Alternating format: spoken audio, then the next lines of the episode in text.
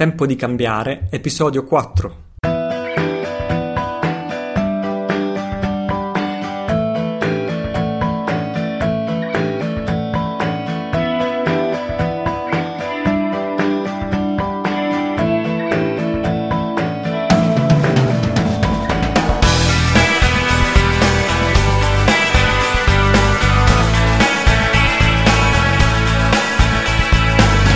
Ciao, benvenuto a Tempo di cambiare.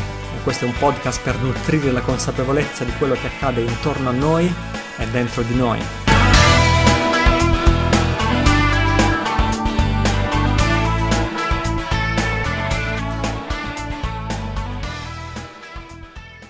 Ciao da Italo, a scosto di essere ripetitivo consiglio sempre di scaricare questo audio sul tuo smartphone, iPod, lettore MP3 e di ascoltartelo anziché seduto davanti al computer, magari meglio passeggiando all'aria aperta mentre ti sposti per andare al lavoro o a scuola, fai i servizi di casa, cucini o qua- qualsiasi di quei tanti tempi morti che di solito produciamo nella nostra giornata e così li possiamo mettere a frutto e trasformare in produttivi. Se ascolti questo audio davanti al PC, il tuo corpo diventerà irrequieto irrequieto, la tua mente diventerà anche irrequieta, quindi il mio consiglio è di consumarlo in questa maniera, lontano dal computer. Quindi ben arrivati al quarto episodio, siamo arrivati al quarto episodio siamo arrivati a Um, credo più di 25.000 download dei primi tre episodi, dei precedenti tre episodi, um, ci sono oltre 1.400 commenti su www.miglioriamo.it slash tempo di cambiare, che è la sede di questo podcast, quindi 1400 mm, commenti secondo me vuol dire un incredibile livello di partecipazione mai visto prima, di cui ringrazio tutti quanti.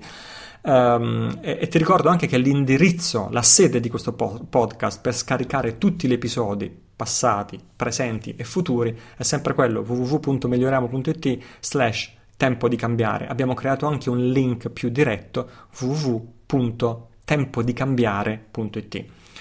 Quindi ancora grazie a tutti gli ascoltatori, a tutti i lettori che stanno letteralmente facendo questo podcast insieme a me e più di me.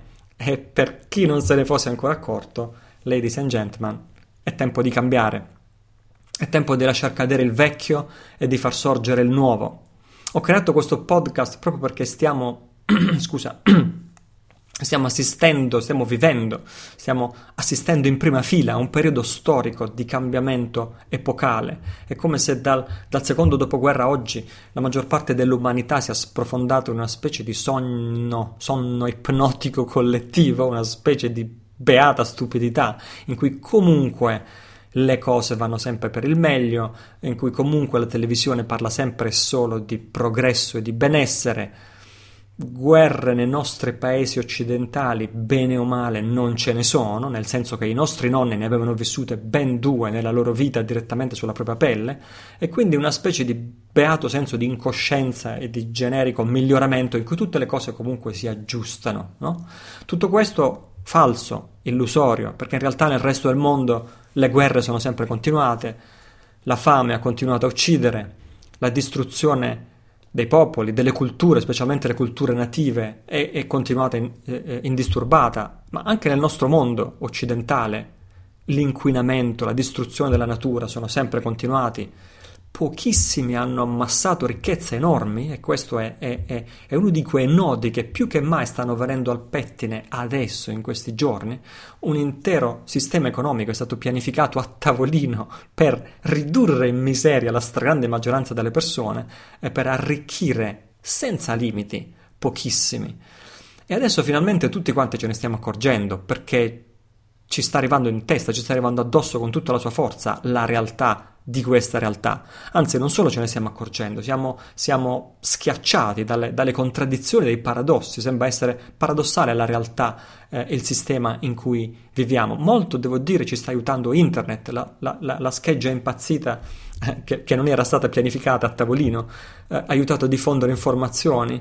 Ehm, ehm, Uh, i, documentari su internet, per esempio, i documentari YouTube ci hanno, ci hanno aiutato a capire che il denaro è debito che il denaro in quanto tale non esiste in quanto tale, scusa la ripetizione, viene creato dal nulla. Il denaro viene creato dal nulla non appena la banca fa un prestito. Esatto. Non ci prestano denaro che noi stessi avevamo depositato, qualcun altro aveva depositato prima di noi e ce lo prestano. No, scrivono sul nostro conto corrente denaro che non esisteva, che loro stessi non avevano e che in quel preciso momento viene a esistere sotto forma di debito per noi. E questo vuol dire, e ci stiamo accorgendo tutti cosa vuol dire, ci stiamo accorgendo tutti riflettendo eh, quali sono le implicazioni di questo. Questo vuol dire che se tutti volessimo ripagare il nostro debito contemporaneamente, non potremmo farlo, perché non esiste denaro sufficiente in circolazione, letteralmente, per pagare i debiti. Il totale dei debiti supera astronomicamente il totale del denaro circolante. Quindi non solo restituire i debiti è impossibile, non solo il tentativo di restituire i nostri debiti ci mette di fatto gli uni contro gli altri in una specie di lupo contro lupo o di lotta all'ultimo sangue dei gladiatori all'interno del circo uh, romano, nel più spietato degli spettacoli che si possa immaginare, ma non solo questo, se, se ammesso e non concesso che fosse possibile restituire tutti i nostri debiti, il denaro scomparirebbe dalla faccia della terra. Esatto, non ci sarebbe più denaro, perché il denaro è debito, il denaro circola in quanto debito. Quindi se i debiti venissero restituiti, non ci sarebbe più denaro circolante e paradossalmente sarebbe peggio, saremmo alla miseria più completa. Quindi attenzione, chi ha progettato questo sistema finanziario, queste cose che io sto dicendo le sa. Sa che questo è un gioco insostenibile, sa che questo gioco sta per crollare su se stesso, perché no, non può durare?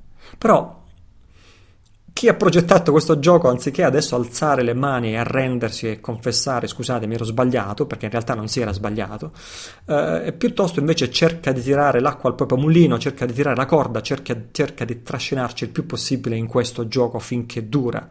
E questo, questo per esempio del denaro debito di cui ho appena parlato, è soltanto uno dei paradossi del sistema in cui viviamo. Ne potremmo continuare a elencare a non, finita, a non finire. Ah, un altro, non ultimo di questi paradossi, è il fatto che eh, come viviamo noi? Noi viviamo perché è in vigore fra gli esseri umani in questo momento un contratto sociale. Esiste un contratto sociale implicito, non scritto, in base quale, in base a cui la gente va a lavorare. In cambio riceve denaro sotto forma di stipendio. Con quello stipendio si va a comprare quello che serve per vivere. Ora il bello o il brutto è che questo contratto di fatto è distrutto, non esiste più, è morto, sepolto, appartiene al passato, perché le macchine hanno preso il posto di tutto il lavoro, di tutti gli uomini, di tutti gli stipendi, di tutto il denaro. Quindi, che ti piaccia o no, non esiste più lavoro per tutti come era nel mondo dei nostri padri e dei nostri nonni, non esiste più lavoro per tutti, non c'è stipendio per tutti, però il contratto sociale oggi è sempre quello stesso di 50 anni fa, peggiorato dal fatto che il denaro è tutto concentrato nelle mani di pochissimi e gli altri non sanno come fare ad arrivare a fine mese. E allora ecco che tutto si sgretola ed ecco che il giocattolo smette di funzionare.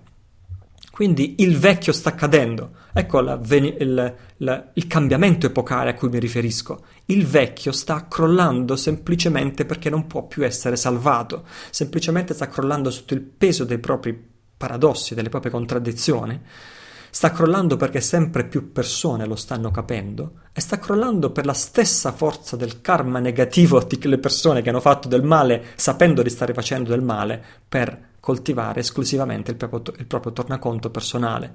Ora, per chi ha fatto del male consapevolmente è arrivato è arrivata certamente l'ora della resa dei conti e questo indipendentemente dal fatto che noi, fra virgolette, migliaia di persone consapevoli che ascoltiamo questo podcast, creiamo un movimento fra virgolette, o qualcosa del genere. Adesso perché apro questo discorso? Perché, alc- perché, alcuni spingono in questa direzione, lo leggo nelle centinaia di commenti sui, ehm, eh, sulle pagine di eh, Tempo di Cambiare.it dove vengono postati questi episodi, molti dicono dobbiamo andare in questa direzione, ci dobbiamo coordinare, eh, finito il tempo di parlare, è il tempo di agire, tiriamo fuori i forconi, coordiniamoci, creiamo un movimento e facciamo un cambiamento reale. Molti spingono fortemente in questa direzione. Uh, altri spingono più nella direzione della consapevolezza. Formuliamo buoni pensieri, focalizziamoci sul futuro così come lo vogliamo, organizziamo meditazioni coordinate, organizziamo, eh, usiamo il nostro pensiero in maniera positiva anziché concentrarci su ciò che è negativo, perché concentrandoci su quello che è negativo lo facciamo accadere.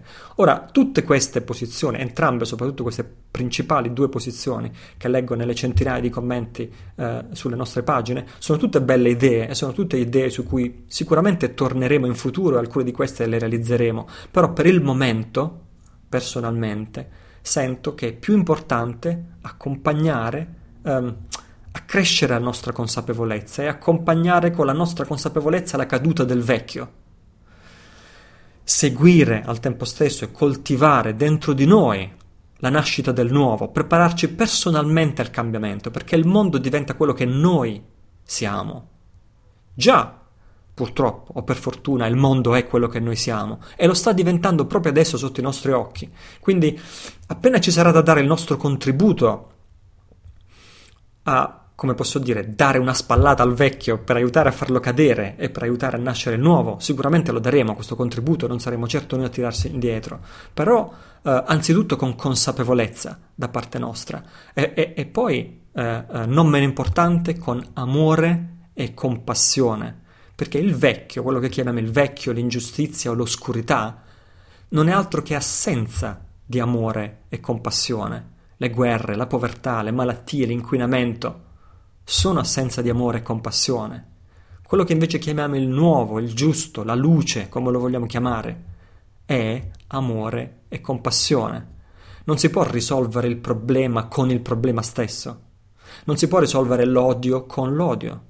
Quindi eh, lo, lo, scopo o la direzione in cui vogliamo andare dovrebbe essere quella di coltivare il nuovo e coltivare la luce in noi stessi, in quanto individui e in quanto comunità, di persone consapevoli, eh, perché vedi, in fin dei conti, il vecchio, l'oscurità, l'ingiusto e così via ci aiuta a riconoscere quello che noi non siamo. Il vecchio ci aiuta a riconoscere quello che noi non siamo, cioè in un, senso, in certo senso ci rafforza.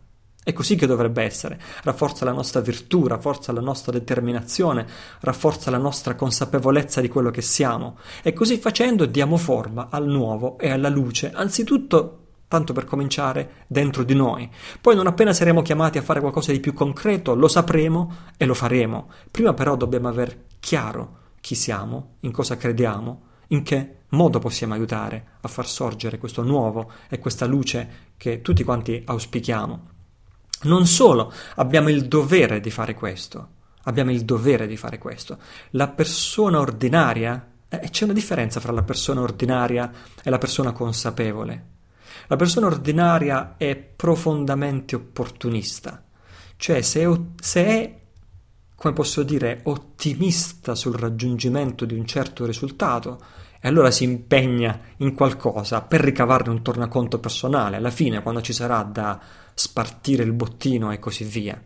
Se invece è pessimista, la persona ordinaria non solo non si impegna in quella cosa neanche se la ritiene giusta e neanche se ci crede, ma Uh, pensa solo a se stessa, è opportunista, mette in salvo i propri interessi, ignorando e calpestando quelli degli altri. E come dicevo c'è una differenza fra la persona ordinaria e la persona consapevole, altrimenti che ci staremo a fare qui? La persona consapevole non ragiona in termini di opportunismo, uh, non ragiona in, neanche in termini di ottimismo e pessimismo, no? perché anche lo stesso pensare in termini di ottimismo e pessimismo è opportunista nel, nel, nel, buddismo tibetano abbiamo un concetto chiamato bodhisattva. Il bodhisattva è quella persona eh, che sarebbe un realizzato, sarebbe un risvegliato, sarebbe un illuminato, potrebbe vivere in una dimensione perpetua di saggezza, di beatitudine superiore al livello di esistenza della Terra. Però nonostante questo decide di vivere nel mondo, in mezzo agli altri esseri viventi, al puro e semplice scopo di aiutarli non solo per alleviare la sofferenza normale, fra virgolette, quella di, di, quella di tutti i giorni, ma anche per aiutare gli altri a raggiungere loro stessi quello stesso livello di liberazione che il Bodhisattva ha già realizzato. Eh, bene, quello che sto cercando di dirti è che per il Bodhisattva è irrilevante essere ottimista, fra virgolette, o essere pessimista, fra virgolette, riguardo il futuro. Uh, Il bodhisattva non vive per aiutare gli altri perché è ottimista di poterci riuscire. Il bodhisattva vive per aiutare gli altri perché è semplicemente il modo migliore di vivere, anzi è l'unico modo giusto di vivere. Quindi la domanda corretta per noi, in questo momento, non è possiamo veramente farcela? È veramente tempo di cambiare? Sta, sta veramente finalmente sorgendo il nuovo e morendo il vecchio? Questa è, questa è la passività della persona ordinaria. La persona consapevole, quale tu sei, altrimenti non, non staresti ascoltando questo audio adesso. La persona consapevole è come il bodhisattva, si concentra sul bene, si concentra sull'essere di beneficio agli altri, si concentra sul collaborare per un mondo più giusto, con positività e perché sente che è giusto farlo per se stesso e per il bene degli altri e non per convenienza. È così che dovremmo tutti essere, questo è lo spirito che tutti quanti dovremmo adottare nell'accompagnare il vecchio e nel dare il benvenuto al nuovo. Nel frattempo c'è una domanda che voglio farti, c'è, un, c'è, dire, c'è una corrente di pensiero sicuramente molto ben rappresentata fra gli ascoltatori di questo podcast, c'è una corrente di pensiero che fra l'altro gode del mio più profondo rispetto, Uh, sono quelli che pensano che stanno per accadere avvenimenti sconvolgenti e meravigliosi, che tutta l'ingiustizia cesserà in un solo colpo di spugna e tutta la bellezza, l'illuminazione, la luce, l'amore, la saggezza sorgeranno improvvisamente, stiamo tutti quanti per entrare in, un, in modo indolore in, in, in un mondo perfetto, in una nuova età dell'oro in cui tutto andrà nel modo giusto e non ci sarà più la sofferenza e così via. Ho detto che ho profondo rispetto per chi la pensa in questa maniera perché probabilmente il mondo sarebbe migliore se tutti la pensassimo in questo modo, perché pensandolo contribuiamo a farlo accadere. No? Uh, però uh, la domanda che voglio farti oggi è crediamo veramente che questo mondo in cui viviamo sia o possa diventare un mondo perfetto? Crediamo veramente che questo mondo sia destinato a diventare un mondo perfetto? Io ti do la mia risposta. Ovviamente non devi credere a quello che dico io, devi indagare e riflettere tu personalmente e giungere alla tua conclusione. La mia idea è che io credo di no. Questo non sarà mai un mondo perfetto perché non è fatto per essere un mondo perfetto. Questo è un mondo che serve alla nostra evoluzione, la nostra evoluzione personale, la nostra evoluzione spirituale, le sue difficoltà, le sue sofferenze, i suoi ostacoli, che sono tantissimi, come io e te sappiamo molto bene, servono a questo, servono alla nostra evoluzione personale e spirituale. Anzi, guarda, ti dico di più, la fissazione sull'idea rigida, scusate, come posso dire, la fissazione su questo pregiudizio e preconcetto di un mondo perfetto, l'illusione di poter realizzare un mondo perfetto, il desiderio, l'attaccamento all'avere a tutti i costi un mondo perfetto, è la causa di molti dei nostri problemi. Sicuramente questa è la causa del nostro egoismo umano. Che schifo di qua, che schifo di là, non dovrebbe essere così, dovrebbe essere colà, dovrebbe pensarci il governo, eh, il governo dovrebbe trovare lavoro per tutti, ci dovrebbe essere l'assistenza sanitaria gratuita per tutti, ci dovrebbe essere tutto gratuito per tutti e così via, no? Eh, vogliamo un mondo perfetto e ci lamentiamo per qualsiasi più piccola sbavatura che non corrisponde alla nostra idea di perfezione. Ora, nel nostro mondo, che non è destinato a essere perfetto, a ogni azione finisce sempre per corrispondere una reazione, a ogni pizzico di bene finisce sempre per corrispondere un pizzico di male. Esempio, se tu vuoi che il governo risolva tutti i nostri problemi e trovi lavoro per tutti e crei assistenza sanitaria gratuita per tutti, ti ritroverai con il 70% di tasse e questo non è neanche niente. Quel che è peggio ti ritroverai con una casta di burocrati che distruggono la ricchezza di un paese. Quindi attenzione, dietro il desiderio di un mondo perfetto si nasconde sempre lo stesso ego che poi alla fine è il creatore di tutti i problemi. E poi basta guardarci indietro, la storia ha tantissime cose da insegnarci. La storia ci insegna che questo mondo perfetto che tutti quanti desideriamo e che in tantissime ere, epoche storiche sembrava veramente a portata di mano, poi in realtà non esiste. Tutti i grandi cambiamenti seguono le grandi restaurazioni. Alla rivoluzione francese segue la ghigliottina, poi arriva Napoleone, poi perfino ritorna l'impero. I movimenti spontanei poi alla fine si scopre che erano corrotti anche quelli, e questa è storia di questi giorni, ma questa è storia eterna, è storia di sempre, è storia fin dall'inizio.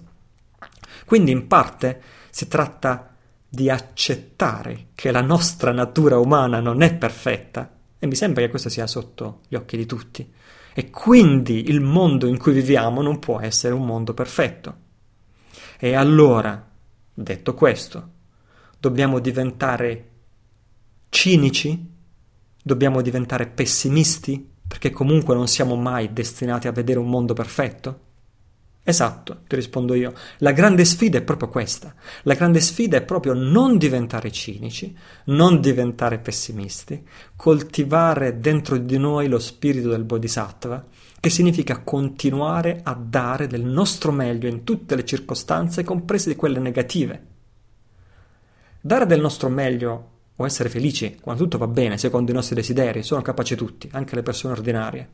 Le persone consapevoli devono fare qualche piccolo sforzo in più, continuare a dare il meglio di se stessi agli altri, anche quando le cose non vanno bene e non vanno secondo i nostri desideri e non vanno secondo i nostri capricci. Uh, quindi il nostro compito è quello di continuare a dare la nostra energia positiva, i nostri pensieri positivi nella direzione di un mondo migliore, aiutare fattivamente e operativamente gli altri in base a quelli che sono i nostri talenti, le nostre possibilità, le nostre capacità, fare tutto quello che rientra nelle nostre possibilità per migliorare noi stessi e contribuire al tempo stesso a un mondo migliore.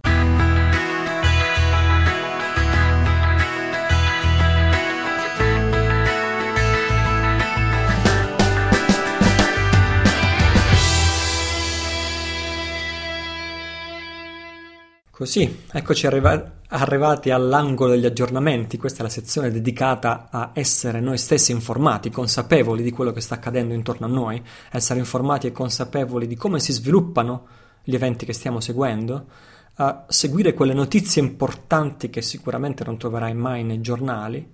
E in questa sezione, se e quando occorrerà, daremo anche allarmi, perché ci, saranno sicuramente ci sono sicuramente passaggi difficili nel futuro che ci, attenda, che ci attende ed è giusto sapere questo quando ci avvicineremo, quando si avvicineranno questi eventi ed essere preparati.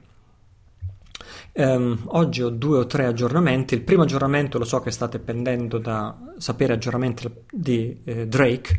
Il primo aggiornamento viene da Drake. A questo punto non, non, non, richiede più presentazioni, non ho più bisogno di spiegare chi è Drake. Se ti sei perso qualcosa, trovi tutto negli episodi precedenti.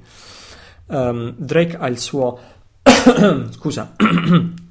ha il suo podcast settimanale, ha fatto anche questa settimana, questa, questa settimana vari interventi su vari forum, ha soprattutto diffuso uh, un messaggio Uh, soprattutto ai suoi mh, mm, potenziali alleati, eh, le persone che già sanno di cui parla e aspettano i suoi eh, messaggi. Quindi ha detto che gli arresti di massa nel caso migliore avverranno fra pochi giorni, nel caso peggiore entro la metà di maggio, a suo parere. Ha anche ricordato la, il ruolo importante che sta giocando nello svolgimento degli eventi quello di cui abbiamo parlato nell'episodio 3, nello scorso episodio, cioè la diffida e la richiesta di garanzie ai danni della Federal Reserve, che Drake ci ricorda è scaduta tre giorni fa. La, Fed, la Federal Reserve non ha risposto e quindi questo dà o potrebbe dare il semaforo verde alle azioni successive. Uh, ha detto Drake anche nel corso di questo podcast che non so dirvi per certo se gli arresti saranno in massa o uno alla volta. E questo è uno sviluppo piuttosto sorprendente per chi lo sta seguendo fin dall'inizio. È uno strano bah, cambiamento di programma che ovviamente io e te non sappiamo come interpretare, però questo è ciò che ha detto. A questo punto non so dirvi per certo se gli arresti saranno in massa o uno alla volta, benché io stessa, io stesso preferisca quelli in massa, ha detto. E quindi questo adesso vedremo, non sappiamo in questo momento come interpretarlo. In questi suoi messaggi Drake ribadisce di prepararsi facendo il pieno di carburante. Uh, ripeto, non so se uh, uh, questo vale più per la realtà americana o per la realtà internazionale, però lui ha detto attenzione, questo vale per tutto il mondo, non solo per l'America, e l'ha detto a chiare lettere, chiare lettere. E quindi dice di prepararsi facendo il pieno di carburante, perché sarà la cosa più difficile, se non impossibile da trovare, avere un po' di acqua in più nel tuo scantinato, nel tuo sgabuzzino, avere un po' di cibo in più. E dice e ripete che non dovrebbe esserci grossi problemi né disordini nello svolgimento della normale vita quotidiana e soprattutto le persone che vivono nelle grandi aree metropolitane di tenersi preparati e di rassicurare gli altri perché i pericoli peggiori possono arrivare non dalle azioni in sé ma dal panico che queste potrebbero innescare. Questo podcast eh, di Drake, che come sempre lui fa la domenica, um, o a cavallo fra il sabato e la domenica, credo sia proprio domenica, eh, è durato questa volta 4 ore. Io ancora una volta l'ho ascoltato per te tutte e quattro le ore e quindi questa che ti ho fatto era una super sintesi. Eh, ci sono anche alcune domande eh, che ha ricevuto, parecchie domande che ha ricevuto e cui ci è fatto un botta risposta o domande risposte. A una domanda, per esempio, ha risposto che il Vaticano è implicato ai massimi livelli finanziario, politico, spirituale, addirittura militare, ha insinuato, eh, nel sostegno alla oligarchia che controlla segretamente il mondo. Il Vaticano è implicato ai massimi livelli e ne supera le conseguenze.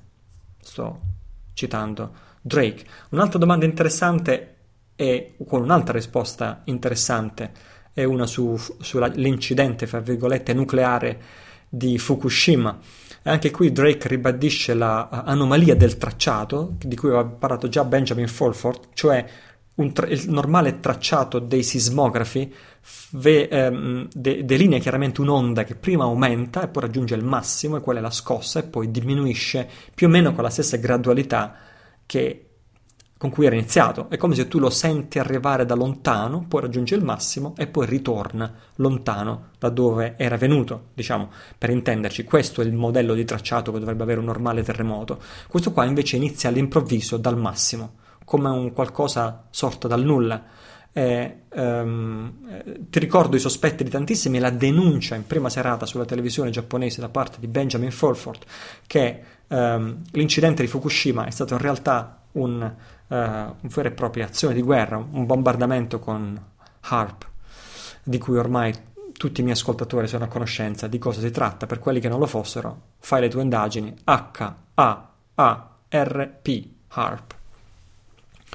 Fra l'altro viene sottolineato in questa ultima puntata del podcast di, di Drake il ruolo inquietante di un tale ammiraglio Thrall, che si eh, fa lo spelling T-H-R-A-L-L, ammiraglio Thrall, che ricevette il comando delle operazioni di soccorso al tempo dell'uragano Katrina, ricevette il comando delle operazioni al tempo dell'incidente in cui si versò tutto quel petrolio nel Golfo del Messico, e queste sono le due più potenti catastrofi degli ultimi tempi e ha visitato Fukushima due ore prima del fatto.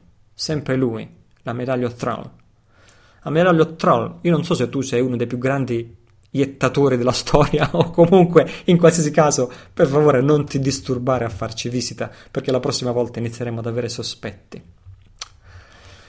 La secondo pezzo di notizia che vi voglio dare, di aggiornamento che vi voglio dare uh, riguarda Benjamin Fulford e, ed è un, un, pezzo di informazione molto molto importante, a mio parere, molto molto molto importante e che è, di cui nessun, uh, nessun mezzo di comunicazione si sta occupando, mentre siamo stati praticamente alla, alla, alla, quasi al confronto scontro armato la settimana scorsa o durante questo ultimo fine settimana, due o tre giorni fa, è un evento che è stato passato sui quotidiani occidentali come la prima esercitazione congiunta della storia fra la Russia e la Cina.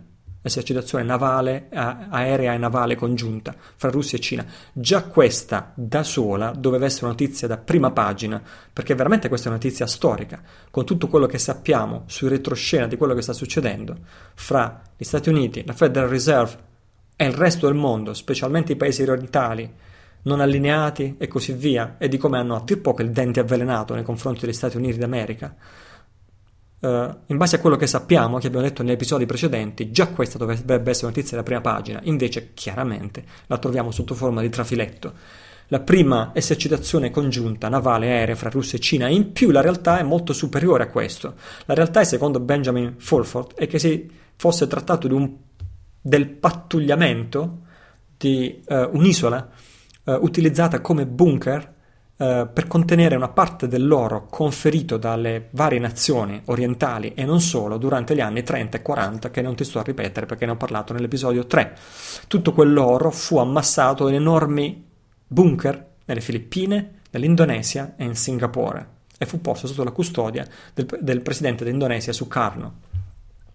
Di fatto la eh, intelligence cinese aveva saputo che la marina militare degli Stati Uniti avrebbe tentato di saccheggiare questo oro nelle Filippine. E infatti un'altra notizia che è arrivata sui giornali, la puoi trovare sui giornali, è che c'è stata in quegli stessi identici giorni, guarda caso, una massiccia esercitazione navale e aerea congiunta fra gli Stati Uniti e le Filippine, in cui erano coinvolte una nave americana cosiddetta per effettuare ricerche archeologiche e otto navi da guerra americane. Sono sbarcate sull'isola di Scarborough Shoal, che secondo Benjamin Forford sarebbe eh, cancellata, cioè invisibile su Google Earth, anche perché shoal significa secca o qualcosa del genere, una sporgenza di sabbia, quindi come isola non, non, sicuramente a giudicare dal nome non è una grande isola, e avrebbero cercato di localizzare e di saccheggiare questo bunker e non ci sarebbero riusciti, anche per la presenza in zona delle forze cinesi e russe. Ora, secondo Fulford, questo sarebbe un tentativo disperato da parte della cricca criminale che controlla la Federal Reserve di recuperare parte dell'oro che in realtà non appartiene più a loro perché devono restituire al resto del mondo, ai paesi che hanno diritto, ai paesi orientali e in particolar modo per quanto riguarda i cinesi alla White Dragon Society. E i cinesi hanno dichiarato che sono pronti alla guerra se dovesse essere necessario, nel caso in cui provino a rimettere piede su quell'isola e provino nuovamente a rubare quest'oro che a questo punto è esclusivamente di loro proprietà e delle nazioni che sono creditrici nei confronti della Federal Reserve. Uh, tutti, uh, questo, questo, a mio parere è, uno, è, un, è, un, enorme evento, un enorme avvenimento che um, può prefigurare scenari futuri anche molto pro- preoccupanti. E tutti gli ulteriori retroscena di questo, cioè cosa sono questi depositi di oro globale, chiamiamolo così, cosa ci fanno nelle Filippine, come la Federal Reserve ha truffato molti altri stati del mondo, tutti questi dettagli si trovano nell'episodio 3 che come sempre trovi su www.tempodicambiare.it, come anche le informazioni che ti permetteranno di comprendere il prossimo pezzo di informazioni di cui sto per parlarti di cui ancora una volta, signore e signori, il nostro paese, l'Italia, si trova al centro di questi eventi. A questo punto sicuramente lo sapete tutti, l'avete letto sui giornali, l'avete sentito anche nei telegiornali, o se no l'avete letto sul nostro blog, um, nei commenti. Negli, um, ci sono stati, uh, sono stati sequestrati in Italia, a Roma, 4 miliardi e mezzo in titoli emessi negli anni 30 dalla Federal Reserve 4 miliardi e mezzo fra titoli della Federal Reserve e certificati di deposito eh, che fungono a garanzia di oro. Hm? E questi titoli messi negli anni 30 sono esattamente quelli di cui abbiamo parlato nel terzo episodio del podcast. Anzi, vi avevo specificato che si trattava del 1934. Ora, eh, in questo arresto di questa persona che aveva per le mani 4 miliardi e mezzo eh, il legittimo proprietario di questi, una, una, cosa possiamo essere certi, che il legittimo proprietario di questo denaro sicuramente non è il settantenne romano che è stato arrestato. Uh, ricordo l'affermazione dall'episodio 3, l'affermazione di due legali della White Dragon Society che stanno cercando di rientrare in possesso di quanto dovuto dalla Federal Reserve, che questi fondi erano stati conferiti, ops, scusa, questi fondi erano stati conferiti alla Federal Reserve negli anni 30 e 40 per in, in, favore di gigantesche opere umanitarie che non sono mai state fatte, mentre invece questi fondi sono stati fatti sparire eh, per utilizzo personale dalla Federal Reserve, per utilizzo privato, mi correggo, dalla Federal Reserve.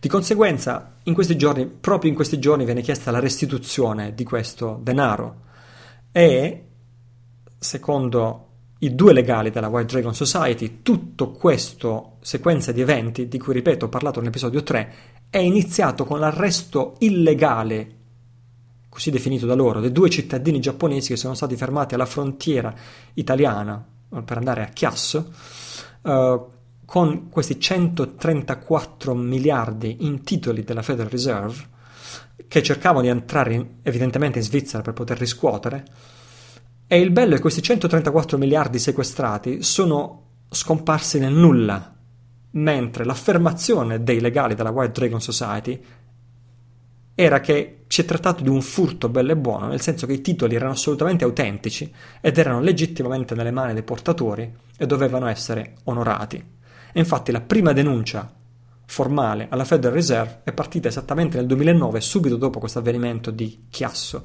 e di questi 134 miliardi sequestrati.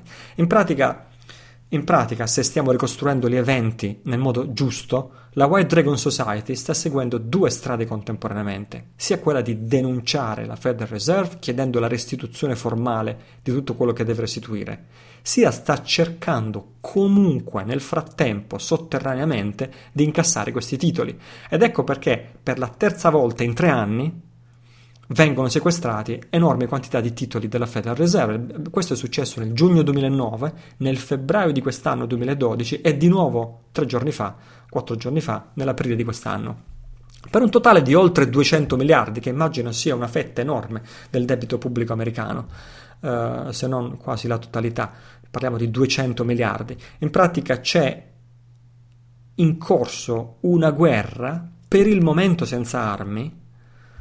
Uh, se mettiamo da parte quella, l'informazione che vi ho appena dato sulle manovre navali congiunte fra Russia e Cina, c'è in corso una guerra per il momento senza armi per eh, ritornare in possesso di enormi quantità di oro che i paesi non allineati e orientali ritengono essere di loro proprietà. È la Federal Reserve che non si sogna non solo di restituirli, ma neanche di rispondere alle denunce e alle diffide. Ora, di certo qui sotto c'è qualcosa di grosso che potrebbe scoppiare nel nostro prossimissimo futuro, qualcosa di grosso e qualcosa di sporco dovrei aggiungere, in cui sicuramente l'Italia, c'entra l'Italia perché tutte e tre le volte, tre volte su tre, che questi sequestri eh, casualmente sono accaduti, eh, sono accaduti in Italia, tutte e tre le volte. Anzi, secondo Fulford, in Italia, dopo il primo sequestro del 2009, si fece avanti un intermediario sedicente massone di alto rango eh, di nome Leo Zagami, di cui molti di voi sicuramente hanno sentito parlare, presentò un banchiere del Vaticano il quale si offrì volontario, diciamo così, per incassare questi titoli, questi titoli di Stato. E sembra che la White Dragon Society abbia affidato una grossa quantità di questi, uh, mm, di questi titoli a questo banchiere del Vaticano su cui si legge anche nome e cognome nei documenti di Fulford, e questi titoli a loro volta sarebbero scomparsi nel nulla e qualcuno sospetta che siano stati incassati e non restituiti ai legittimi proprietari e che l'incasso di queste immense quantità di dollari avrebbero, guarda caso, qualcosa a che vedere con la chiusura del conto della Banca del Vaticano da parte di JP Morgan Chase Bank, di cui abbiamo parlato nell'episodio 2. In qualsiasi caso, Curiosamente, ancora una volta, l'Italia emerge in periodi stranamente cruciali della storia, e dico stranamente perché eh, magari secondo molti di noi la nostra percezione normale è che l'Italia sia proprio l'estrema periferia dell'impero dove non veniamo neanche informati di quello che succede nel resto del mondo. Invece in realtà sembra esistere un filo sottile in cui l'Italia gioca un ruolo ed esiste un filo sottile che lega, anzi esiste sicuramente un filo sottile che lega tre nazioni estremamente potenti e sono sicuramente questo filo e sono tre città ricchissime di storia e di mitologia come Washington DC negli Stati Uniti, Londra in Inghilterra e Roma in Italia. E guarda caso si tratta in tutti e tre i casi di tre città-stato. Guarda caso, parliamo di Washington DC, negli Stati Uniti d'America, che è una città-stato che non risponde alle leggi del resto degli Stati Uniti d'America, ma che ha una sovranità pressoché illimitata sul resto degli Stati Uniti d'America. parliamo di una City di Londra, che è una città-stato, e che non so che lo sape- se lo sapevi, informati, documentati, la City di Londra non risponde alle stesse leggi del resto della Gran Bretagna. La City di Londra risponde esclusivamente alle proprie leggi fatte su misura e ai propri tribunali fatti su misura. Di fatto, la City di Londra è una città-stato. E la terza di queste tre città-stato è la città del Vaticano, perché è città del Vaticano che mi riferivo e non a Roma in quanto tale. Quindi esiste un, filo sottile che lega questa realtà e fra l'altro uno dei fili eh, che non tanto sottili ma evidenti, anzi perché proprio sono sotto gli occhi di tutti, sono tre monumenti che sono totalmente fuori luogo e totalmente fuori contesto in tutti e tre questi luoghi che ho appena nominato, sono tre, obelis- tre obelischi egizi totalmente, ripeto, fuori contesto, come quello che c'è famoso di Washington DC, come quello che c'è a Londra, nella City di Londra, e come quello che c'è nel bel mezzo di Piazza San Pietro, al Vaticano, totalmente fuori contesto, un simbolo pagano, un simbolo fallico, un simbolo antichissimo, nel bel centro della cristianissima città del Vaticano. E questi sono tre uh, obelischi che sicuramente formano un filo sottile che congiunge queste tre città-stato, e che sembrano avere tre compiti ben definiti, benché noi parte ce ne siamo accorti, in parte forse non ce ne siamo ancora accorti, cioè agli Stati Uniti d'America o alla città-stato di Washington DC spetta il controllo militare del pianeta, alla City di Londra spetta il controllo finanziario del pianeta e alla City del Vaticano spetta il controllo spirituale del pianeta. E mi sa che in quanto italiani ancora non ci siamo resi conto della portata di questo, non ci siamo resi conto di cosa si nasconde dietro la facciata del Vaticano e attenzione, non lo dico assolutamente in chiave polemica e meno che mai lo dico in chiave anticristiana, sono, uh, uh, sono, io stesso una persona religiosa, mi considero tale e l'ultima cosa che desidero è offendere il sentimento religioso di altre persone, però lo dico anche e soprattutto dal punto di vista di chi si considera un vero cristiano, un vero cattolico, dovrebbe veramente iniziare a domandarsi e indagare cosa si nasconde dietro le facciate e dietro le porte chiuse del Vaticano Anzi, ti dico di più, io dovrei proprio tapparmi la bocca, non dovrei essere proprio io, un buddista, a occuparmi di queste cose. Ognuno dovrebbe lavare i panni sporchi in casa propria, come si suol dire. Dovrebbe essere i veri cristiani e i veri cattolici, con la C maiuscola, in virtù della propria fede, a indignarsi, alzare la testa, domandarsi, iniziare a indagare cosa si nasconde dietro la facciata del Vaticano e cosa si nasconde dietro le porte chiuse del Vaticano e potrebbero trovare, potremmo trovare delle sorprese mm, anche sconvolgenti. Continuiamo fra 15 secondi.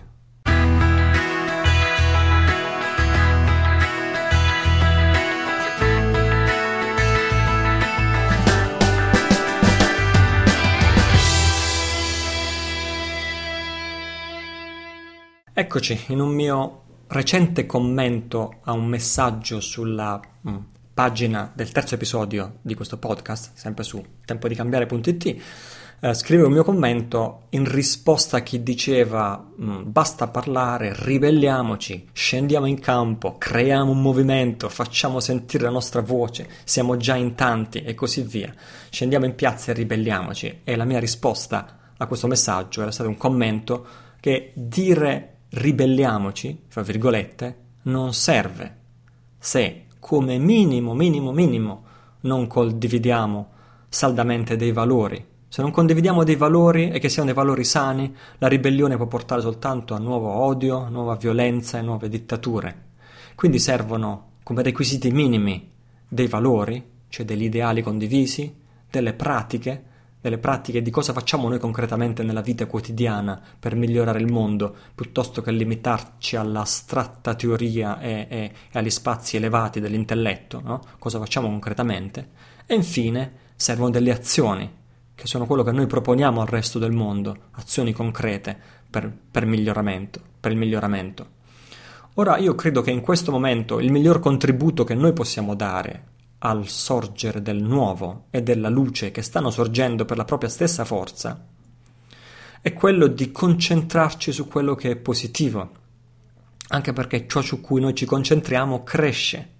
E questo vale anche per i complotti, per le cospirazioni, per le brutture di questo mondo. Quindi concentriamoci su quello che è positivo, iniziando dai valori. Perché se non abbiamo valori condivisi, qualsiasi cosa facciamo non può portare a nulla di buono. Quindi iniziamo dai valori. Oggi voglio parlarti di quello che secondo me è uno dei più importanti valori, ed è la responsabilità. Se tu vuoi un mondo più libero, più giusto, devi anzitutto assumertene la responsabilità personalmente. E questo include assumersi personalmente la responsabilità di com'è il mondo adesso, e questo include essere consapevoli di chi è il nemico. È troppo facile dire che il nemico è il complesso industriale militare o l'oligarchia segreta o i banchieri o gli illuminati, il comitato dei 300, i Bilderberg, i Rockefeller, i Rothschild, eccetera, eccetera. Questo gioco del nemico, noi contro loro, in realtà è, sempre, è quello che ha sempre causato i falsi cambiamenti e le false rivoluzioni nella storia e rischia di farlo nuovamente proprio adesso, in questi giorni, sotto i nostri occhi. Quindi se e quando ci saranno gli arresti in massa per la cricca criminale che è stata finora responsabile di guerre, inquinamento, malattie, povertà e così via.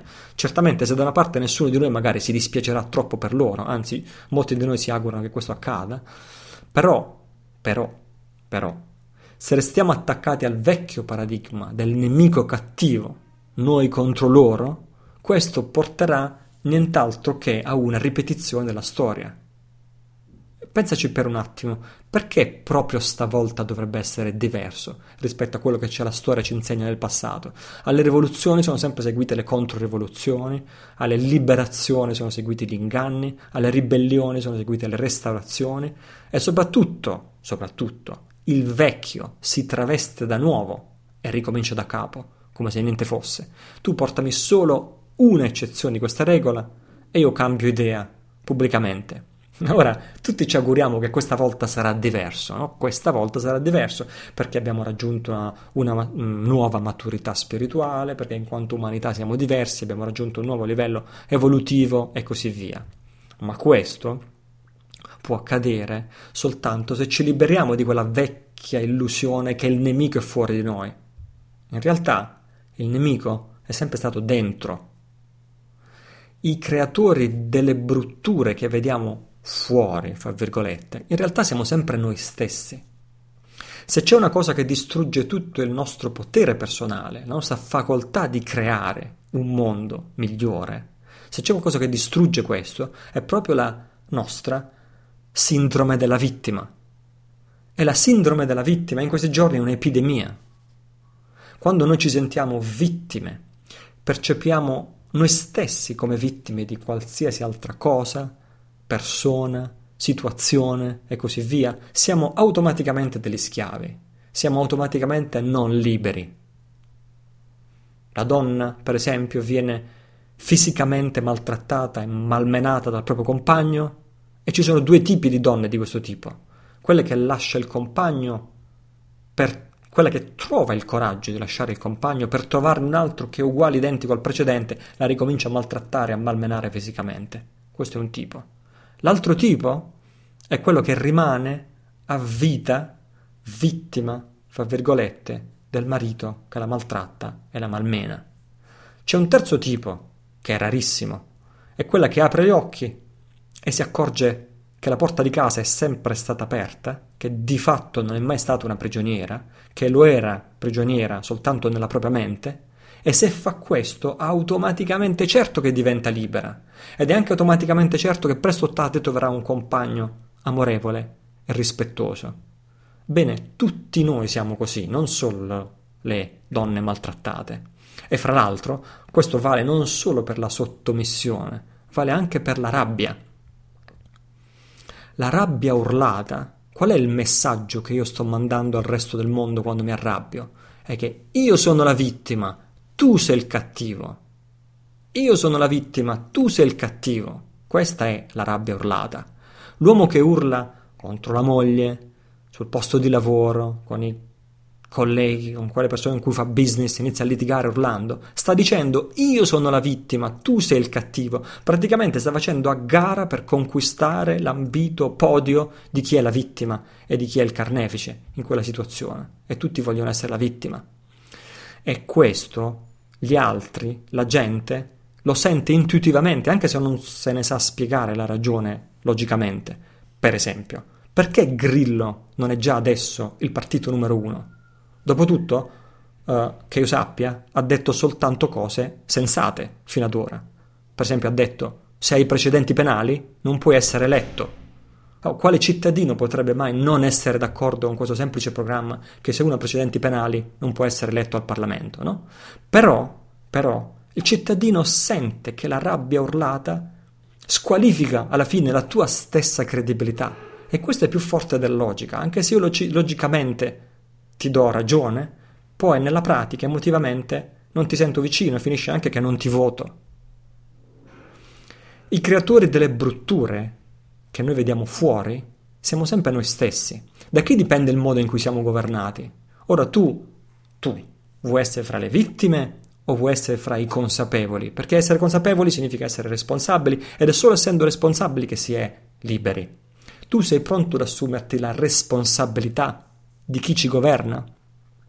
Giampaolo, ti ricordi la mia risposta a Giampaolo dell'episodio 2? Aveva ragione. Giampaolo diceva finché siamo pecore ci saranno sempre i lupi e i cani da guardia e aveva perfettamente ragione. Noi, oggi più che mai, ci sentiamo mal governati, ci sentiamo non rappresentati ci chiediamo perché mai tutte le forze politiche, nessuna escluse, comprese quelle più nuove, più idealistiche, quelle più ottimistiche, utopistiche, eccetera, eccetera, dopo aver acceso tutte le nostre speranze, hanno finito per deludere tutte le nostre speranze, dimostrandosi corrotte proprio come tutte le altre. Tu mostrami una sola eccezione e io ti darò ragione. Allora dicono, dicono che la spiegazione è il potere corrompe, cioè dicono che gli individui sono deboli. E così tutti i politici, presto o tardi, finiscono sulla busta paga delle corporazioni, delle multinazionali chimiche, farmaceutiche, guerrafondaie e così via, commerciali, finanziarie, finiscono sulla busta paga di qualcuno che se lo può permettere. E vengono anche minacciati se si rifiutano oppure in alternativa ricevono un piccolo orticello in cui poter pascolare, ti dicono entro questi limiti tu puoi giocare a fare il ribelle e puoi giocare a fare il gioco della denuncia, però se esci fuori da questi limiti sono guai seri. Ora tutto questo è vero, tutto questo è assolutamente vero e descrive molto bene la realtà, però la ragione non è la debolezza occasionale degli individui, la ragione è che il sistema è stato disegnato, progettato per corrompere la cosiddetta democrazia rappresentativa è fatta apposta per favorire questo meccanismo. Ci sono due o tre finte alternative che attirano la fiducia dei cittadini e poi tradiscono puntualmente la fiducia dei cittadini, ma quelle alternative erano finte fin dall'inizio. Il mondo non è mai stato governato dalla maggioranza. Nessun paese, nessuna democrazia è mai stato governato dalla maggioranza, ma bensì da una minoranza ben organizzata. La democrazia è fatta apposta per essere controllata e dominata da minoranze ben organizzate. E quei pochi idealisti, appena arrivano al potere, cambiano idea anche loro. E non solo perché il potere corrompe, ma anche e soprattutto perché i corrotti sono attratti dal potere. E allora qui i problemi sono due. A proposito di responsabilità personale, i problemi sono due. Il problema numero uno è che il sistema è corrotto è fatto apposta per essere dominato da minoranze ben organizzate e appena uno viene eletto finisce comunque sul libro paga dei signori del denaro, quelli che il denaro lo creano dal nulla, quelli che il denaro lo stampano e quindi per loro il denaro non è un problema, qualsiasi quantità di denaro non è un problema. Ok? Problema numero uno. Ma il problema numero due è che fin dall'inizio non solo che il potere corrompe, ma che i corrotti sono attratti dal potere. Per definizione, ripeto, per definizione, si presentano alle elezioni le persone motivate da ambizione personale. Lo ripeto, per definizione chi si presenta alle elezioni sono le persone motivate da ambizione personale. In altre parole, queste persone hanno un nome in psicologia, hanno un nome in psicopatologia, vengono chiamati psicopatici, se non addirittura sociopatici. Sono quelle persone che non sanno relazionare agli altri se non manipola- manipolandoli. Ora col nostro sistema di governo abbiamo istituzionalizzato il fatto che dobbiamo essere governati da psicopatici. Ora, tornando alla responsabilità, siamo in grado di assumerci la responsabilità di questo? Siamo in grado di riconoscere che appena ci sono le elezioni, gli psicopatici di tutta Italia e di tutto il mondo, eh, perché il resto del mondo non è diverso dall'Italia, è uguale in tutto il mondo. Siamo in grado di accettare che appena ci sono le elezioni, gli psicopatici di tutta Italia si scatenano finalmente e si candidano? E siamo in grado di riconoscere che appena ci sono le elezioni noi stessi diventiamo improvvisamente stupidi e iniziamo a votare per questi psicopatici. E siamo in grado di riconoscere che appena finiscono le elezioni ci ritroviamo governati da psicopatici puntualmente e iniziamo anche a lamentarci per questo. Quindi prima facciamo il danno, poi ci lamentiamo di quel danno che noi stessi abbiamo commesso e questa è per l'appunto la sindrome della vittima in una delle, più, delle sue più alte forme ed espressioni. Adesso qualcuno starà dicendo, uh, oddio, che cosa dice Italo? Italo è contrario alla democrazia, Italo è contrario alle elezioni, Italo è contrario alla Costituzione italiana e così via. Allora io dico semplicemente che se impariamo a descrivere il problema in modo semplice e chiaro, con parole che possa capire anche un ragazzino, allora abbiamo qualche speranza di trovare una soluzione semplice, perché una soluzione o è semplice o non funziona. Attualmente il sistema è progettato per essere comprato da chi ha più soldi ed è progettato per attirare psicopatici. Allora io dico semplicemente, noi avremo molte più chance di successo se sorteggiassimo a casaccio 300 individui perfettamente normali sicuramente questi ci governerebbero molto meglio di come ci governano gli attuali politicanti a cui diamo il nostro voto. Se poi sorteggiassimo a casaccio 300 cittadini normali privi di ambizioni personali, come requisito fondamentale, riconosciuti dagli altri per la loro saggezza, come primo tipo di qualità, riconosciuti dagli altri per il loro buon cuore, come secondo tipo di qualità, più importante della prima, anzi, perché il buon cuore è più importante della saggezza. Riconosciuti dagli altri per la loro praticità, cioè per la loro capacità di risolvere problemi concreti, terzo tipo di qualità importante, e poiché queste tre qualità sono difficili da trovare nella stessa persona, diciamo che se leggessimo a casaccio 100 persone sagge, 100 persone di buon cuore e 100 persone pratiche e concrete, a quel punto avremmo non le chance, avremmo la certezza di essere governati bene e la certezza di essere governati molto meglio di come siamo governati adesso. Se poi di questi 300 decidessimo che 200 devono essere donne, perché diciamoci la verità, i casini su questo pianeta li hanno sempre creati gli uomini, allora avremmo la certezza matematica di un buon governo. E se poi decidessimo che questi 300 non devono essere retribuiti, perché si tratta di una forma di servizio alla comunità, no? e se poi decidessimo che il sorteggio deve ripetersi ogni 12 mesi, allora avremmo la certezza matematica assoluta di un buon governo. E se infine decidessimo che le materie più importanti devono essere decise comunque attraverso un voto elettronico, da casa propria, con la democrazia diretta, senza andare tanto lontano, proprio come fanno i nostri vicini svizzeri da secoli e secoli e secoli e secoli e lo fanno ancora da quando non esisteva il computer. Figuriamoci adesso quanto è facile che esistono i computer, no? Se decidessimo che comunque le materie più importanti devono essere decise con un voto elettronico attraverso un processo di democrazia diretta, allora avremmo veramente un, un sistema che sia, non potrà mai essere perfetto, perché siamo sempre nell'ambito dell'imperfezione umana, però avre, avremmo qualche chance di avvicinarci a una certa forma di ideale o situazione ideale. Ora, questo qui che ho appena finito di dire è soltanto uno dei tanti esempi di cosa significa assumerci la responsabilità. Quando smettiamo di lamentarci e di litigare per dimostrare agli altri che noi siamo le vittime, quando smettiamo di fare questo, allora ci accorgiamo che noi in realtà siamo i creatori e a quel punto siamo liberi. A quel punto ci accorgiamo che la porta era sempre stata aperta fin dall'inizio, che non eravamo prigionieri, no? A quel punto potremo decidere di iniziare fin da subito ad autogovernarci in un modo più intelligente, più amorevole, senza aspettare l'autorizzazione di coloro che ci governano.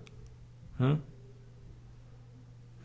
Perché anche loro, le persone che ci governano, quelli che ho definito gli psicopatici, stanno svolgendo un ruolo karmico importante, probabilmente, per loro stessi e per noi, di cui dovremmo essere grati. Gli psicopatici servono a creare l'illusione che siamo schiavi e servono a noi per diventare consapevoli del fatto che in realtà non siamo schiavi, che siamo nati liberi. E quando ci accorgeremo di questo, a quel punto veramente ci saremo meritati la nostra libertà e a quel punto veramente la sapremo amministrare bene. Quindi grazie, grazie, grazie ai politici che, perché abbiamo bisogno di voi per svegliarci da questo brutto sogno.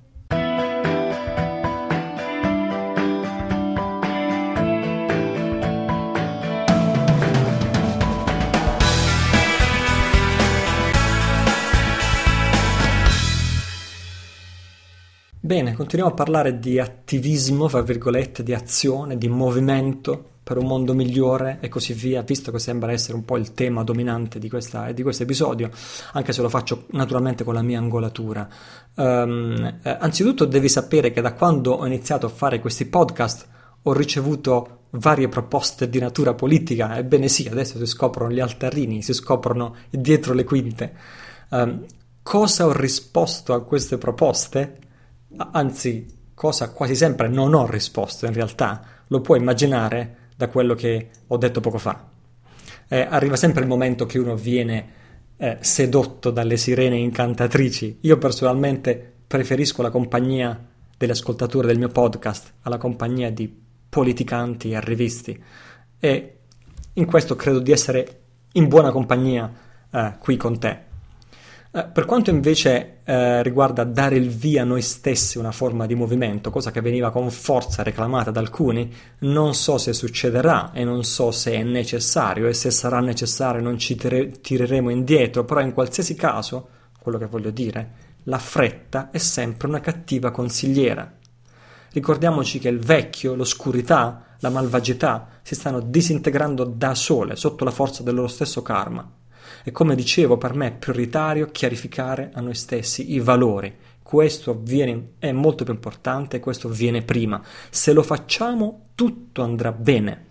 Sia se si creerà un movimento, fra virgolette, sia se alcuni di voi decideranno di impegnarsi personalmente per conto proprio, per il bene, all'interno di situazioni che già esistono, tanto di cappello a quelli di voi che vorranno farlo. Un movimento, fra virgolette, per quanto mi riguarda, è una delle cose più delicate e anche pericolose che io riesco a immaginare. ma perché? Per un motivo molto semplice, i movimenti finiscono per essere manipolati, ma soprattutto finiscono per essere ist- per istituzionalizzarsi, cioè vengono messi in una serie di definizioni incasellati in certe etichette molto ristrette e a quel punto perdono tutto il loro potere di trasformazione perché vengono definiti, incasellati e quando una cosa è definita, incasellata, a quel punto è morta. Ah, tu sei così, cos'ha? La pensi così, cos'ha? Ho già capito. Arrivederci e grazie. E questa è la morte di tutti i movimenti. Prima cosa. Seconda cosa, un movimento per riuscire nel suo intento deve avere dei valori saldissimi, come dicevo. Dicevo, i valori devono venire prima di, tu- di tutto. Uh, non come per esempio l'Occupy Wall Street o Occupy Movement a cui può anche andare la mia stima il mio apprezzamento, che però è una completa assenza di punti unificanti e infatti come movimento non è arrivato da nessuna parte e non sta arrivando da nessuna parte. Poi un movimento, e queste sono mie riflessioni sparse sempre, per riuscire nel suo intento deve compiere una sola azione alla volta.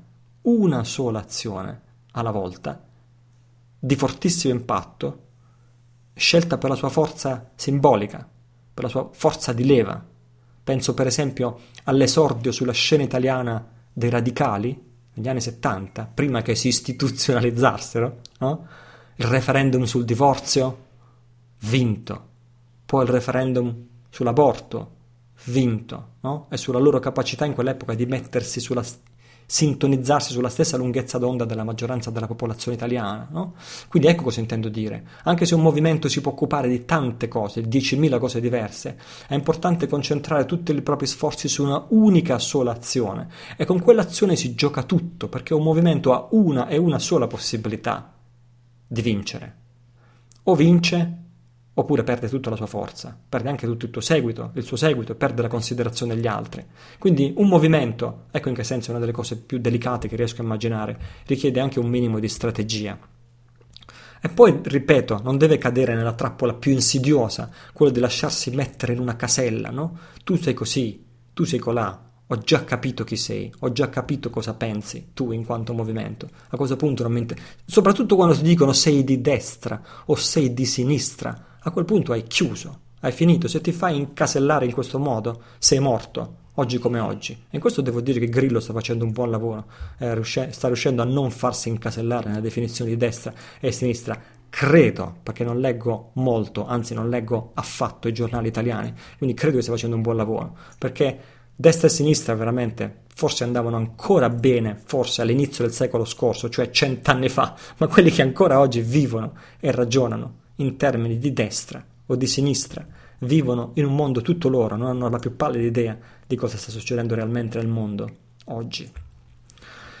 Ancora, uh, fra i vari messaggi, che sono, i vari commenti che sono arrivati sul blog, uh, ci sono due commenti, uno di Alessandro e uno di Francesco, come sempre ringrazio, quelli tutti coloro che mi fanno commenti. Mi hanno, eh, Alessandro e Francesco mi hanno dato una bacchettata sulle mani, mi hanno pubblicamente sgridato e hanno detto di essere delusi di me perché non ho fatto eh, appelli in pubblico nel terzo episodio del mio podcast.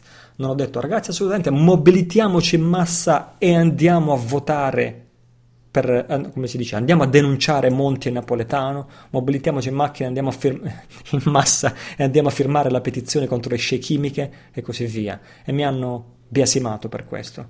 Eh, e, e, e, io vi capisco, non sto dicendo che non capisco, capisco molto bene e comprendo il vostro sentimento, però adesso forse dopo quello che ho detto hai capito perché non ho fatto questo pubblico appello, sono profondamente restio a fare pubblici appelli da questo microfono per il motivo che ho appena spiegato. Credo che un movimento, prima di tutto quando fai un, un appello con tutte le tue forze al microfono, a quel punto diventi un movimento, che tu lo voglia o meno.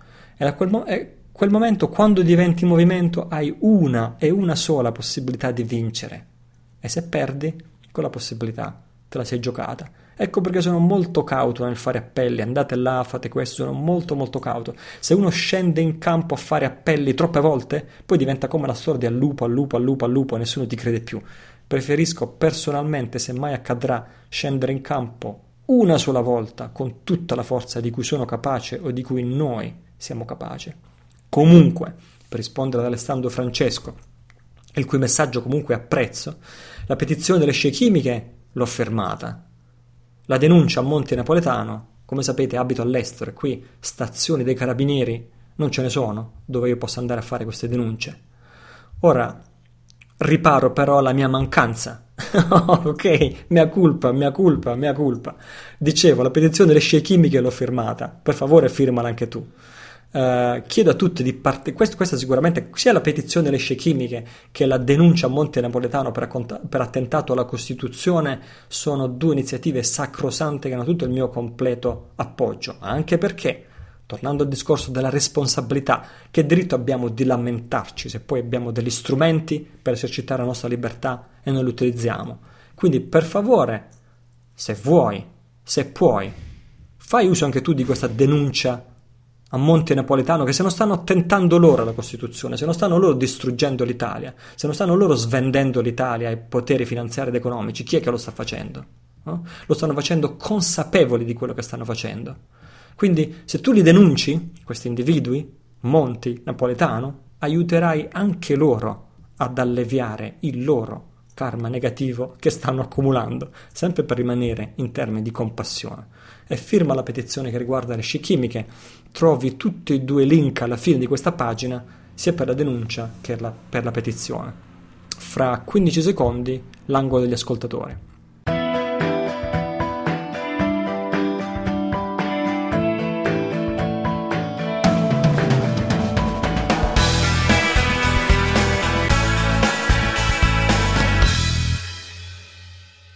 Sì, eccoci arrivati all'angolo degli ascoltatori, eh, l'angolo in cui arrivano e vi prego di continuare a far arrivare le vostre domande, le vostre risposte, i vostri commenti, i vostri feedback.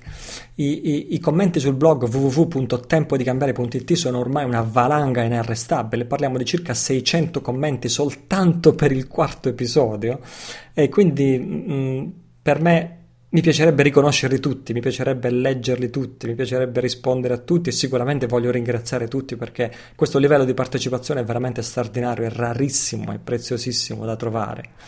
Come dicevo la scorsa volta, se ascolti soltanto i miei monologhi non sai cosa ti perdi. La vera azione per quanto riguarda questo podcast è nelle pagine dei commenti. Eh, raccomando a tutti quanti, appena esce un nuovo episodio, eh, cioè eh, ogni giovedì mattina, Uh, di spostare l'azione, cioè i commenti, sulla pagina del nuovo episodio. È inutile andare a mettere um, post commenti su vecchi episodi, è meglio spostarsi tutti quanti in massa sul nuovo episodio, così siamo tutti quanti sulla stessa pagina, come si dice figurativamente, invece in questo caso letteralmente. Um, fra l'altro questi commenti servono tantissimo a me per primo, sia perché imparo tantissime cose e sia anche per tastare il polso della direzione in cui stiamo andando o in cui potremo andare con questo podcast. Uh, fra l'altro questo è il motivo per cui spesso dico nel prossimo episodio parleremo di e poi invece finiamo per parlare di cose completamente diverse, che secondo me sono propedeutiche a quelle che, di cui intendevo parlare, perché se dobbiamo costruire qualcosa insieme con questi podcast è meglio costruire nel giusto ordine, di solito non si costruisce il soffitto prima di costruire le fondamenta, normalmente si preferisce partire dalle fondamenta. Quindi grazie a tutti, grazie a tutti quelli che stanno partecipando, grazie a tutti quelli che stanno leggendo, grazie a tutti quelli che dicono sono qui, ci sono, come faccio ad aiutare? Grazie. Eh, per ora eh, lavora sul pensare al nuovo che sta nascendo positivamente con tutto te stesso e fai sorgere il nuovo dentro di te. E il modo più veloce per far sorgere il nuovo è non guardare negativamente i nemici, fra virgolette, le circostanze avverse, anche nella vita di tutti i giorni, anche nel piccolo quotidiano. Dobbiamo imparare a considerare i nemici, le circostanze sfavorevoli, gli ostacoli come una scuola, come una scuola per riconoscere quello che noi non siamo e dedicarci, votarci noi stessi al bene. E a questo servono gli ostacoli, a questo servono i nemici. E quando dico dedicarci al bene e mi chiedono cosa significa il bene e il male, il bene e il male significa una sola cosa. Il bene significa avere a cuore la felicità degli altri tanto quanto hai a cuore la tua felicità. E questo è il bene, non esiste altra forma di bene. Hm? Ora, domanda, domanda, domanda di Nick che voglio leggervi.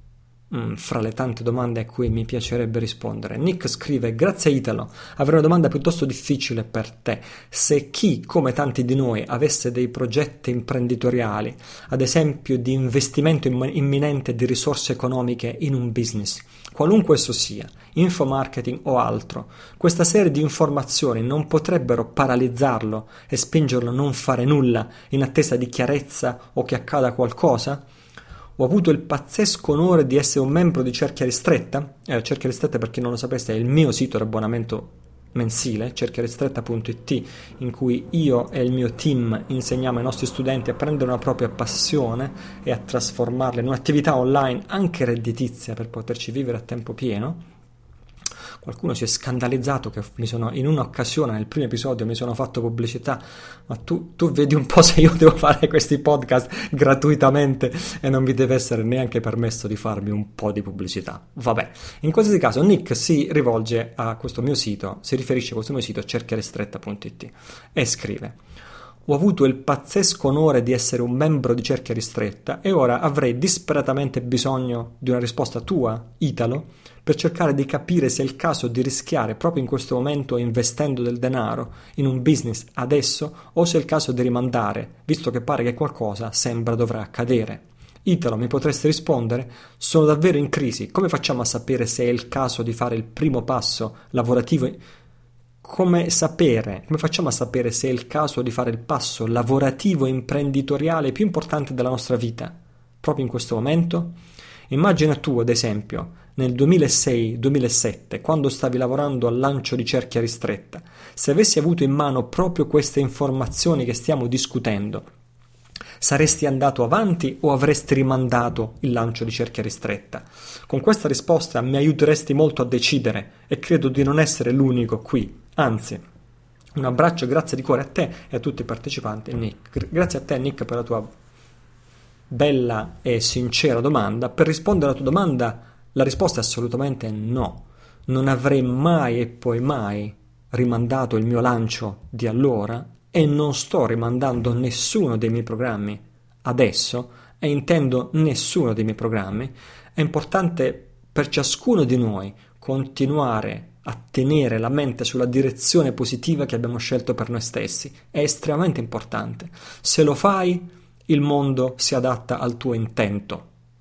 Fra i, commenti, eh, fra i commenti a questo quarto episodio, a questo terzo episodio sul, sul, sul, sul nostro blog, si parlava e si scriveva, si scambiavano le idee sulle linee del tempo, come secondo delle scelte che noi facciamo, e questa poi è fisica quantistica, questa è scienza contemporanea d'avanguardia che conferma l'esistenza di questo. No? Si parla di linee del tempo in cui ogni volta che noi facciamo una decisione si creano due linee del tempo, una in cui abbiamo preso una decisione e un'altra linea del tempo in cui abbiamo preso un'altra decisione. E in effetti ci sono non due, non tre, non dieci, ma infiniti universi paralleli e realtà parallele in cui tutte queste realtà sono contemporaneamente vere e noi saltiamo conte- continuamente da una all'altra di queste linee del tempo. Bene, io credo che questo sia profondamente vero, quasi mi vergogno a dire che credo che sia vero perché io non sono nessuno, sono i più alti fisici, eh, scienziati contemporanei a credere che questo sia profondamente vero.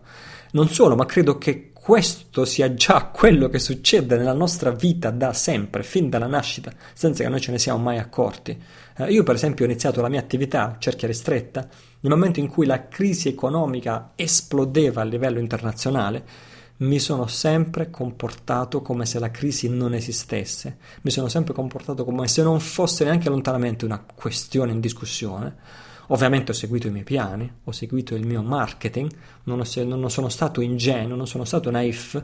Uh, qui Nick, l'unica raccomandazione che darti, posso darti è fai attenzione a non investire immense quantità di capitali, perché penso che oggi si possa iniziare, la maggior parte delle attività interessanti si possono iniziare con pochissimi o zero capitali, soprattutto le attività online, quindi giusto fai attenzione a questo, ma sono certo che tu a questo ci hai già pensato, eh, quindi è quasi superfluo quello che ti ho detto.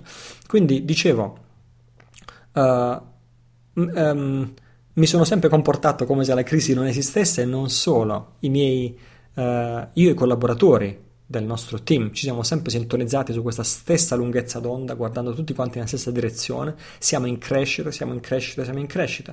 E mentre il resto del mondo dell'economia scendeva, scendeva, scendeva, i nostri risultati sono stati incredibili, quasi al ritmo di raddoppiare ogni anno il fatturato del, dell'anno precedente perché ci abbiamo creduto, perché continuiamo a crederci, perché siamo, eh, la nostra mente è fermamente fissa sugli obiettivi che abbiamo scelto e sulla realtà che abbiamo scelto. Quindi tutt'oggi questo qui di cerchia ristretta è uno dei più brillanti casi di successo, si potrebbe dire, online in Italia, se non il più brillante. Quindi questo che raccomando a te, Nick, questo raccomando a chiunque abbia progetti, che siano lavorativi, che siano affettivi, che siano di vita, che siano di qualsiasi tipo, e che, e tieni stretti i tuoi progetti, è questo che ci fa andare avanti nel mondo migliore. Ovviamente chiediti quali sono i progetti migliori per te stesso e per gli altri.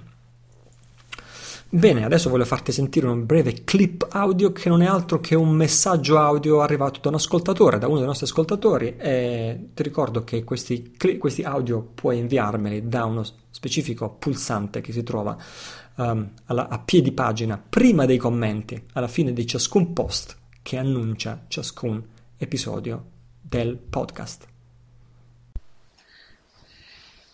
Ciao Italo, innanzitutto ti volevo fare i complimenti per il sito, la trovo un'idea molto intelligente, priva di immagini, quindi spazio al cervello ancora per chi ce l'ha libero per ragionare.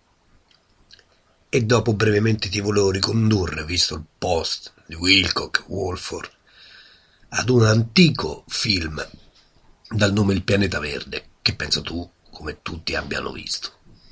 Ti prego di dargli un'occhiata e vedere la parte relativa agli arresti di massa, eccetera, eccetera.